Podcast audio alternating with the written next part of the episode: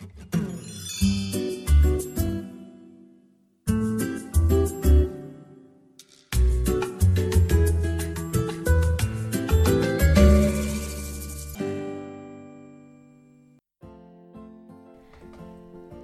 Alo alo, chào mừng các bạn đã đến với Postcard 25 phút. Xin đã quay trở lại rồi đây.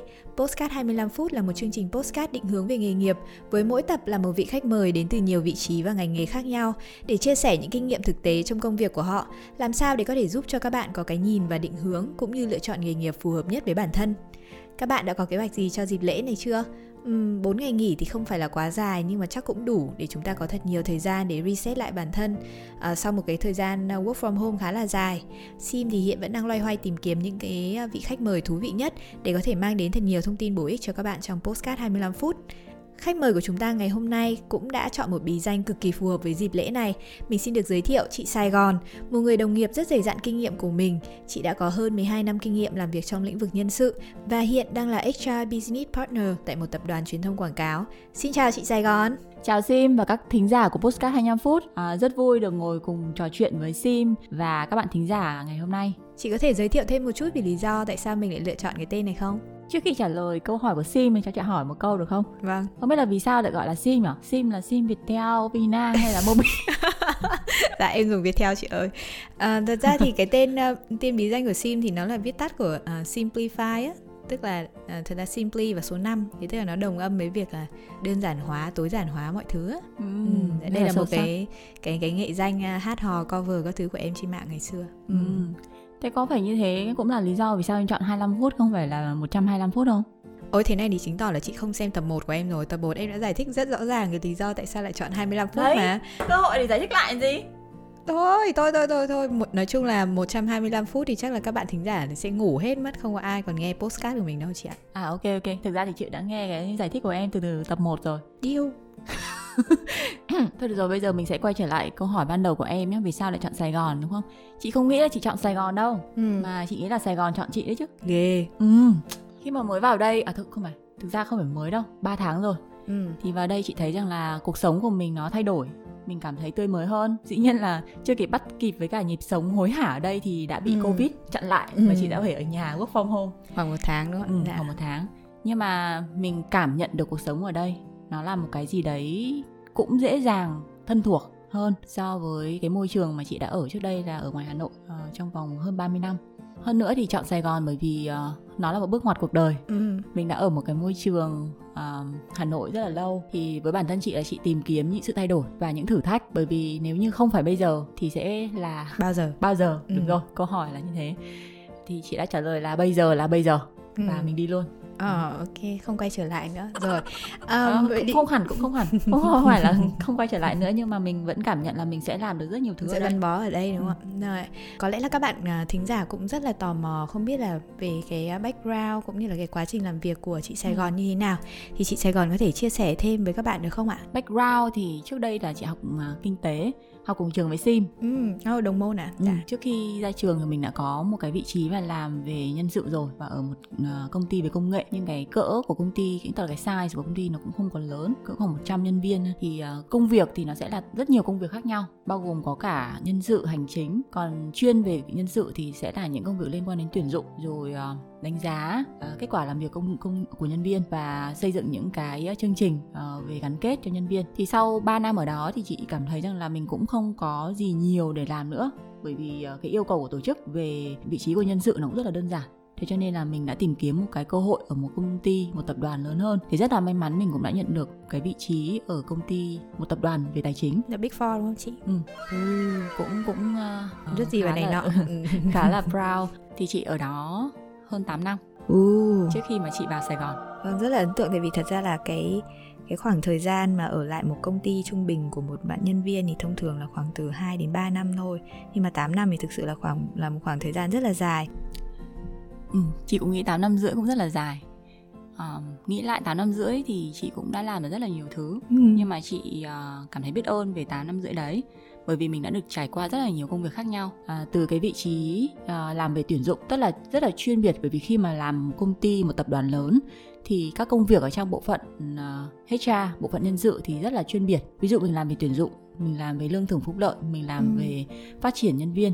Đó thì cái vị trí của chị ban đầu ở công ty này là làm về tuyển dụng. Thế sau đó khoảng 1 đến 2 năm khi mà mình đã làm xong công việc tuyển dụng thì mình cũng rất là may mắn để được sếp quản lý trực tiếp của mình đào tạo phát triển và mình được làm rất là nhiều các dự án khác nhau của nhân sự bao gồm có cả dự án về tuyển dụng dự án về phát triển nhân nhân uh, nhân sự của công ty và được có cơ hội làm việc nhiều hơn với các bộ phận phòng ban để mình hiểu được xem là thực sự là họ vận hành như thế nào và cái yêu cầu về mặt nhân sự của họ ra sao. Thế thì sau 3 cho đến 4 năm thì mình có cái cơ hội để được thăng tiến lên cái vị trí quản lý và tại cái thời điểm đấy thì ờ, chị đã chọn một cái vị trí là cái vị trí hiện tại mình đang làm về HR Business Partner và vẫn tiếp tục vị trí này ở công ty hiện tại. À, vậy chị ơi vị trí HR Business Partner này á thì cụ thể thì nó là như thế nào? Ừ, chắc là Sim và thính giả muốn nghe về nguồn gốc cũng như là cái vai trò đúng không? Ừ. của vị trí này thì thực ra nếu mà nói về nguồn gốc của vị trí này trên thế giới thì đã có từ rất lâu rồi nhưng mà tại Việt Nam thì nở rộ thì cũng chỉ có một vài năm trở lại đây thì vị trí này bắt đầu mới nở rộ mới đầu khi mà nghe về HRPP mình gọi tắt như vậy đi thì um, mình thấy rằng là công việc đấy nó có gì đấy nó khá là phức tạp thế nào là PP thì mình mới bắt đầu tìm hiểu cái thuật ngữ đấy và cũng có những cái sự chỉ bảo của những đàn anh đàn chị đi trước nữa. Ừ. thì mình được hiểu rằng là partnering tức là mọi khi mọi người hay nhìn nhận vị ở vị trí của bộ phận HR là mang tính chất hỗ trợ nhiều ừ, hơn. support function support. đó. nhưng mà khi mà mình tìm hiểu về khái niệm business partner được hiểu là mình sẽ hợp tác nhiều hơn là mình hỗ trợ. Ừ. bởi bản chất của của cái công việc HR mình sẽ nâng tầm nó lên là cung cấp cái dịch vụ về nhân sự phía bên trong tổ chức để giúp cho cái doanh nghiệp để đạt được những cái mục tiêu. Đó cái vai trò của HRBP ở đây thì có thể kể như là mình sẽ phải cần làm việc với các cái lãnh đạo của các bộ phận, phòng ban hay là lãnh đạo của công ty để mình hiểu được xem là thực sự về cái chiến lược kinh doanh của công ty nó là như thế nào để mình đưa ra được những chiến lược về mặt nhân sự cho phù hợp. Thứ hai đó là mình cần làm việc sát sao với các bạn nhân viên kể từ khi các bạn được tuyển dụng vào công ty đến khi các bạn được, gọi là, đào tạo và phát triển tại công ty và kể cả khi các bạn đã rời khỏi công ty ừ. thì đâu là những cái yếu tố mà giúp cho các bạn gắn kết ừ. và đảm bảo rằng là cái trải nghiệm là tốt nhất trong cái quá trình mà các bạn đi làm việc tại công ty một cái việc nữa là mình sẽ phải quản lý những cái sự thay đổi nếu có diễn ra trong một công ty ừ. ví dụ như hiện tại mình đang đối mặt với covid đúng không dạ, đúng rồi đúng thì mình cũng phải có rất nhiều các cái phương uh, phương pháp hay là có những cái chương trình để mình đối ứng với việc covid ví dụ như là cho nhân sự làm việc tại nhà đó hoặc là có những cái đội phản ứng nhanh hỗ trợ nhân sự những cái uh, tình huống mà họ gặp phải một cái phần nữa đấy là mình sẽ hỗ trợ cho doanh nghiệp trong việc là mình xây dựng mình nói là xây dựng thì nó hơi to tát tức là khi một doanh nghiệp hình thành thì họ sẽ phải có cái văn hóa của một công ty và mình giúp làm thế nào để cái văn hóa đấy nó thấm nhuần mọi người hiểu được cái mong đợi của tổ chức với các bạn là gì cái văn hóa đấy nó sẽ là bởi từng người uh, trong tổ chức xây dựng nên và cùng bồi đắp chứ không phải là cái mà mình chỉ xây ra và để đấy ừ. thì đấy là công việc của mình một yeah. cách uh, chung nhất. Ừ, vậy đó là một số các cái đầu mục công việc chính mà HRBP cần phải làm. À, vậy thì chắc là các bạn thính giả của Postcard 25 phút cũng rất tò mò để biết xem là à, một ngày làm việc điển hình của chị Sài Gòn thì như thế nào vậy chị ha? một ngày làm việc bình thường hả? Uh, ok. Buổi sáng thì chị sẽ duy trì cho mình một cái thói quen là khi mà mình thức dậy thì mình sẽ dành khoảng 15 20 phút để mình đặt ra các mục tiêu mà mình sẽ tập trung trong ngày. Sau đó thì mình sẽ đi làm. Thì với chị là luôn luôn là đi làm đúng giờ trừ một số trường hợp ừ, hãn hữu thôi. Ừ, đúng giờ là 10 giờ đúng không chị? Em thấy chị hay đến văn phòng 10 giờ mà. 9 giờ. Ừ, chị thấy 9 giờ là đã rất là muộn rồi. Thì từ 9 giờ thì mình đã bắt đầu công việc của mình. À, mình sẽ gặp gỡ với các lãnh đạo của các phòng ban để hiểu xem là cái chiến lược họ đưa ra từ đầu năm à, đã đạt được đến đâu. Ví dụ ừ. như là gặp gỡ bộ phận sale ừ. để xem rằng là ban đầu năm thì họ đưa ra cái mục tiêu kinh doanh là à, lợi nhuận là x một số x đúng không? Thì hiện tại họ đã đạt được bao nhiêu phần trăm của x và cái lượng nhân sự hiện tại thì họ đang đạt chỉ tiêu như thế nào so với các cái mục tiêu từ đầu năm đưa ra ừ. rồi làm việc với các nhân viên ở trong công ty để mình hiểu xem là hiện tại họ đang trải nghiệm cái công việc như thế nào có những cái khó khăn như thế nào ừ. và mình có thể um, giúp đỡ hoặc đưa ra những cái lời khuyên cho họ như thế nào và từ những cái vấn đề của nhân sự uh, mình mình nói chuyện như ừ. thế thì mình sẽ gặp gỡ lại với các trưởng phó phòng ban để mình đưa ra được những cái uh, phương án đối ứng hoặc là cho những cái lời khuyên tham vấn cho chính các cái bạn nhân viên đó đúng không ạ? Đúng rồi, bởi vì uh, nó cũng là một cái phần cái hoạt động trong cái việc là gắn kết nhân viên. Ngoài ra thì tùy uh, thời gian trong một năm thì mình sẽ có những cái sự tập trung Ví dụ như đầu năm tài chính thì mình sẽ phải tập trung và làm ngân sách nhân sự Trong đó thì có số lượng nhân sự cần có đúng không? Ừ. Uh, thì em sẽ ra được số lượng nhân sự mà cần tuyển thế sau đấy thì sẽ là cái chi phí về mặt nhân sự các chi phí ừ. liên quan. Trong năm thì sẽ là tất cả những cái chương trình liên quan đến ờ, phát triển nhân sự và làm thế nào đảm bảo được cái sự trải nghiệm của nhân sự với công ty là tốt nhất. Ví dụ như em nhìn thấy một nhân sự mới người ta vào nhân vào công ty trải nghiệm cái quá trình gọi là gia nhập công ty onboarding. Nếu có cái gì mà uh, chưa tốt đúng không? Thì mình sẽ phải làm việc cùng với bộ phận mà tuyển dụng để mình làm cho nó tốt hơn. Ừ. đó và đến cuối năm thì mình sẽ tập trung vào việc là đánh giá à, hiệu quả thực hiện công việc và đưa ra được ừ. những chương trình mà tưởng thưởng mà xứng đáng cho nhân viên ừ. ngoài ra còn có rất nhiều các công việc khác nữa trước đấy thì mình cũng có đề cập đến một cái gọi là quản trị à, sự thay đổi á ừ. change champion thì không biết là chị có thể à, chia sẻ thêm về trong cái đợt covid này thì có những cái uh, action gì từ bên phía HRBP để hỗ trợ cho doanh nghiệp thì có rất là nhiều các cái biện pháp rồi các chương trình mà mình có thể thực hiện nhưng mà nó sẽ tùy vào từng ờ, đơn vị tổ chức và cái độ ảnh hưởng của covid tới hoạt động kinh doanh của mỗi một đơn vị. Ví dụ như là bạn chị và làm ở trong cái ngành gọi là F&B thì đang bị ảnh hưởng rất là nhiều ngành bởi covid. đúng không? ngành dịch vụ bị ảnh hưởng rất là nhiều. Thì họ sẽ phải đối mặt với việc là phải tái cấu trúc ừ. uh, bộ máy nhân sự để làm thế nào để uh, đảm bảo được cái chi phí về nhân sự nó nó không bị quá vượt quá được cái ngân sách mà công ty có thể chi ra. Ừ nhưng mà với uh, đơn vị hiện tại mà chị làm thì nó không phải đối mặt với việc là tái cấu trúc. Ừ. nhưng mình sẽ phải xem xét về mặt uh, chi phí nhân sự xem là có những cái chi phí gì mà mình có thể gọi là hạn chế. Ngoài ra thì mình sẽ phải có những cái chương trình. Ví dụ như là cái vị trí của chị thì sẽ phải là đưa ra lời khuyên cho các uh, lãnh đạo doanh nghiệp là mình làm thế nào để có thể gắn kết nhân sự trong tình huống mà người ta đang vẫn làm việc ở nhà làm thế nào vẫn đảm bảo được cái độ hiệu quả trong cái việc thực hiện công việc của họ khi mà họ vẫn làm việc từ xa. Đâu là những khó khăn họ gặp phải, đó thì mình sẽ phải ghi nhận tất cả những cái ý kiến đó để mình có những cái ờ, phương án để trả lời cho nó phù hợp. Nói chung là công việc hàng ngày thì nó sẽ đơn giản và gọn như vậy à, nhưng mà thường thì nó cũng kết thúc khoảng từ 7 cho đến 8 giờ. Vâng. Nhưng mà sau đấy thì chị cũng sẽ duy trì một cái thói quen là sẽ đi tập thể dục. Oh, ok ừ. các bạn ơi chị Sài Gòn có một cái thói quen uh, rất là hay đó là uh, mặc dù là đi làm muộn đến đâu 9 10 giờ hay là bất kỳ thời tiết nó như thế nào thì chị Sài Gòn vẫn duy trì là ít nhất từ 1 đến 2 tiếng để uh, tập thể dục và cụ thể là tập yoga. Thì nói chung là mình cũng thấy thương cái phòng tập gym đấy ấy. mỗi lần chị tập là chị tập phải hai ca liền dù tí luôn và ngày nào cũng tập trong suốt khoảng thời gian bao lâu rồi chị ha ừ, khoảng 5 năm 5 năm Vâng. Vậy làm thế nào để chị tạo được cái thói quen mà tập thể dục đều đặn như vậy trong suốt 5 năm vừa rồi? Chị nghĩ là tất cả mọi thứ nó đều là thói quen thôi. Do mình và do cái um, tính kỷ luật trong con người mình mình đặt ra và mình phải đạt được. Ví dụ như em đặt một cái mục tiêu thì em phải đạt được cái mục tiêu đấy. Thì với chị là tập thể dục nó là mục tiêu vì ngày xưa mình cũng hơi bị có cân ấy ừ. cho nên là mình đặt mục tiêu là mình sẽ phải um, thon gọn hơn chẳng hạn ừ. thì mình phải đạt được nhưng mà sau khi mà mình tập thể dục mình thấy được rất nhiều lợi ích ví dụ như mình khỏe hơn này à, làm việc có thể nhiều thời gian hơn mà mình không cảm thấy mệt ừ. à, hay là mình cái gọi là độ tập trung của mình tốt hơn ừ. Chị cũng thấy rằng là Sim có một cái ờ, công cụ rất là hay mới mua đồng hồ đếm ngược thời gian đúng không? à đúng rồi mình mình cũng có một cái đồng hồ ờ, đếm ngược mình mới mua ở trên Tiki á, thì mình quay là 25 phút ừ. thì ờ, cứ đến khi nào nó tinh tinh một cái thì mình sẽ đứng dậy mình đi lại để tránh cái tình trạng là ngồi y quá lâu á ừ. thì nó sẽ gây đến mỏi lưng. Ok, um, vậy thì mình làm HRBP thì cũng được khoảng 5 6 năm rồi á thì có bao giờ chị cảm thấy chán cái công việc của mình không? Nói là không thì không đúng thực ra là sẽ có những lúc chán. Chán ở đây là bởi vì có thể mình làm công việc lặp đi lặp lại thì mình sẽ cảm thấy chán. Tuy nhiên thì mình sẽ nhìn thấy mặt tích cực của nó hơn. Đấy là khi mà làm với vị trí này này, thì mình sẽ được làm. Đầu tiên là mình có thể luôn được học hỏi, bởi vì là mình được tiếp cận với nhiều đối tác khác nhau. Và đặc biệt là khi mà làm việc với tầm là đối tác là những ban lãnh đạo của công ty thì mình sẽ hiểu được các chiến lược về kinh doanh. Họ đưa ra vì sao lại như thế. Và mình sẽ hiểu là khi mình đưa ra các cái chiến lược về mặt nhân sự thì nó sẽ hỗ trợ được cho cái chiến lược kinh doanh nó như thế nào. Mình ừ. sẽ nhìn được cái kết quả của cái công việc mình làm. Rồi thì mình được trải qua rất là nhiều các cái industry khác nhau tức là các ngành khác nhau. Trước đây thì mình làm về technology về công nghệ sau đấy mình chuyển sang ngành tài chính. Và bây giờ mình làm trong một cái lĩnh vực gọi là truyền, à, truyền thông quảng cáo.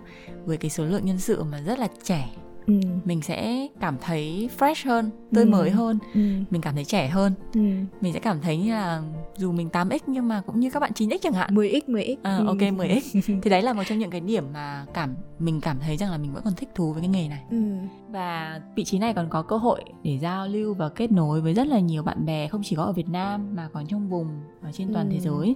Ừ, nói chung là một một điểm lợi thế của việc mà làm việc trong những công ty lớn ấy, là mình có cơ hội được làm việc với bên vùng và mình được lắng nghe, mình được chia sẻ những cái best practice hay còn là những cái điều hay mà các bên nước ngoài đang thực hiện để từ đó làm thế nào mà mình à, mang về mình bản địa hóa nó à, để trở thành những cái best practice của Việt Nam đúng không ạ? Em nói đúng à, khi mà mình được kết nối ở cái mạng lưới lớn hơn ở trong vùng hoặc trên toàn thế giới thì mình sẽ thấy là wow họ làm được rất là nhiều thứ và sẽ có nhiều thứ có thể áp dụng được ở Việt Nam à, thông qua cái mạng lưới chia sẻ đấy Dạ. Vậy thì cái cơ hội thăng tiến của vị trí HRBP này thì như thế nào chị ạ? À, cơ hội thăng tiến thì nó sẽ tùy thuộc vào cái kỳ vọng của mỗi một cá nhân là muốn như thế nào. Thì um, mình có thể thăng tiến lên những vị trí cao hơn.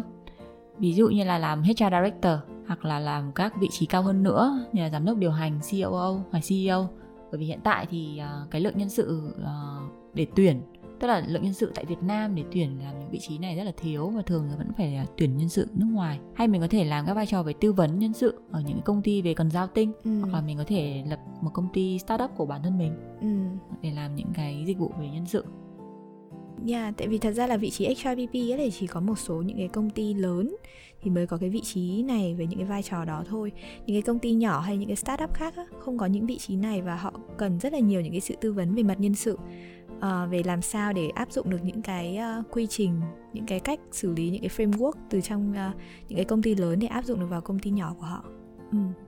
hoặc là mình có thể phát triển theo chiều sâu ừ. ví dụ như em đi vào nghiên cứu sâu hơn. Hoặc là giảng dạy đúng hoặc là giảng dạy đúng ừ. rồi. Có rất là nhiều các cơ hội khác nhau và tùy thuộc vào mỗi một cá nhân. Vâng vậy thì chị có lời khuyên nào dành cho các bạn à, trẻ đang muốn dấn thân vào ngành nhân sự không chị?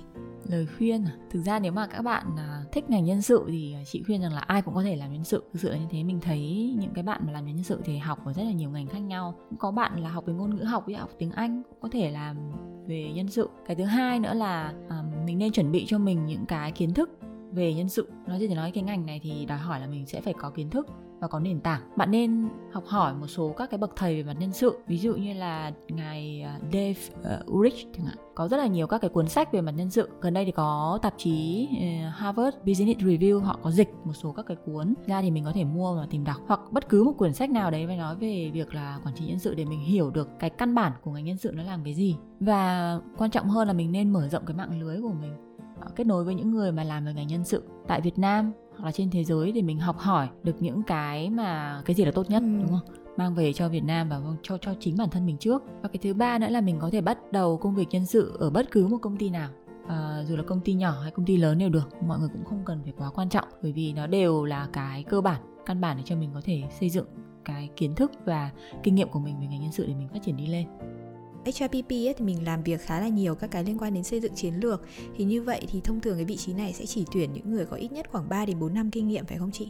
Thì chị thấy trên thị trường hiện tại thì người ta cũng không tuyển các vị trí HRPP mà fresh tức là chưa có kinh nghiệm. Ừ thường thì sẽ có yêu cầu tối thiểu là ví dụ như 2 đến 3 năm chẳng hạn thì um, cái lời khuyên của chị đấy là mình có thể bắt đầu để làm một số các cái vị trí để hiểu các chức năng trong bộ phận HR trước. Ví dụ như sim chẳng hạn chị cũng biết là em đã làm về tuyển dụng trong vòng 3 năm rồi đúng không? Vâng. Thì sau đấy thì sim có thể phát triển lên làm HRBP được. Dạ. à, em có thể uh, làm thêm uh, cái vai trò và làm về talent development tức là phát triển nhân tài rồi rồi uh, performance management và đánh giá hiệu suất làm việc của nhân sự. Dựa trên những cái cái việc mình làm thì mình sẽ được làm việc với các cái lãnh đạo của các phòng ban nhiều hơn để đưa ra được những cái sự tư vấn cho họ. Thì đó cũng là một khía cạnh mà HRBP làm. Từ đó để em có thể quyết định là em có muốn làm HRBP hay không Cảm ơn chị uh, Sài Gòn về những chia sẻ vừa rồi. Và xin cũng hy vọng là 25 phút vừa rồi thì các bạn đã được tìm hiểu thêm về ngành nhân sự cũng như là vị trí HRPP và xin cũng xin chúc chị Sài Gòn là có thật nhiều may mắn và thành công trong cái à, con đường lập nghiệp tại Sài Gòn.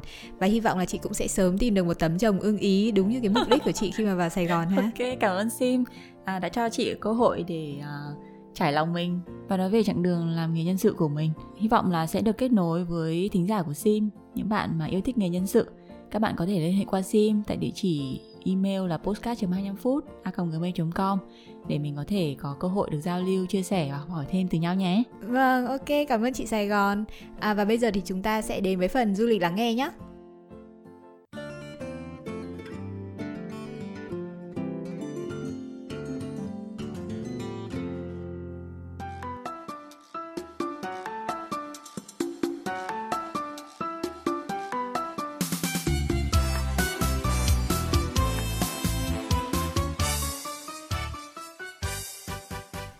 Sim cảm thấy như là chúng tủ khi du lịch lắng nghe hôm nay được đưa các bạn đi chơi Sài Gòn vậy.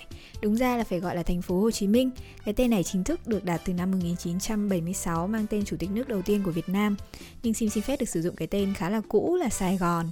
Tại vì đối với Sim thì hai chữ Sài Gòn thì nghe nó rất là thân thương, có một chút gì đó gần gũi và bụi bặm thì nguồn gốc của tên gọi Sài Gòn thì vẫn chưa có một cái lý giải nào chính thức cả. Nhiều người cho rằng thì tên gọi Sài Gòn thì được phiên âm từ tiếng Khmer, có nghĩa là thị trấn ở trong rừng.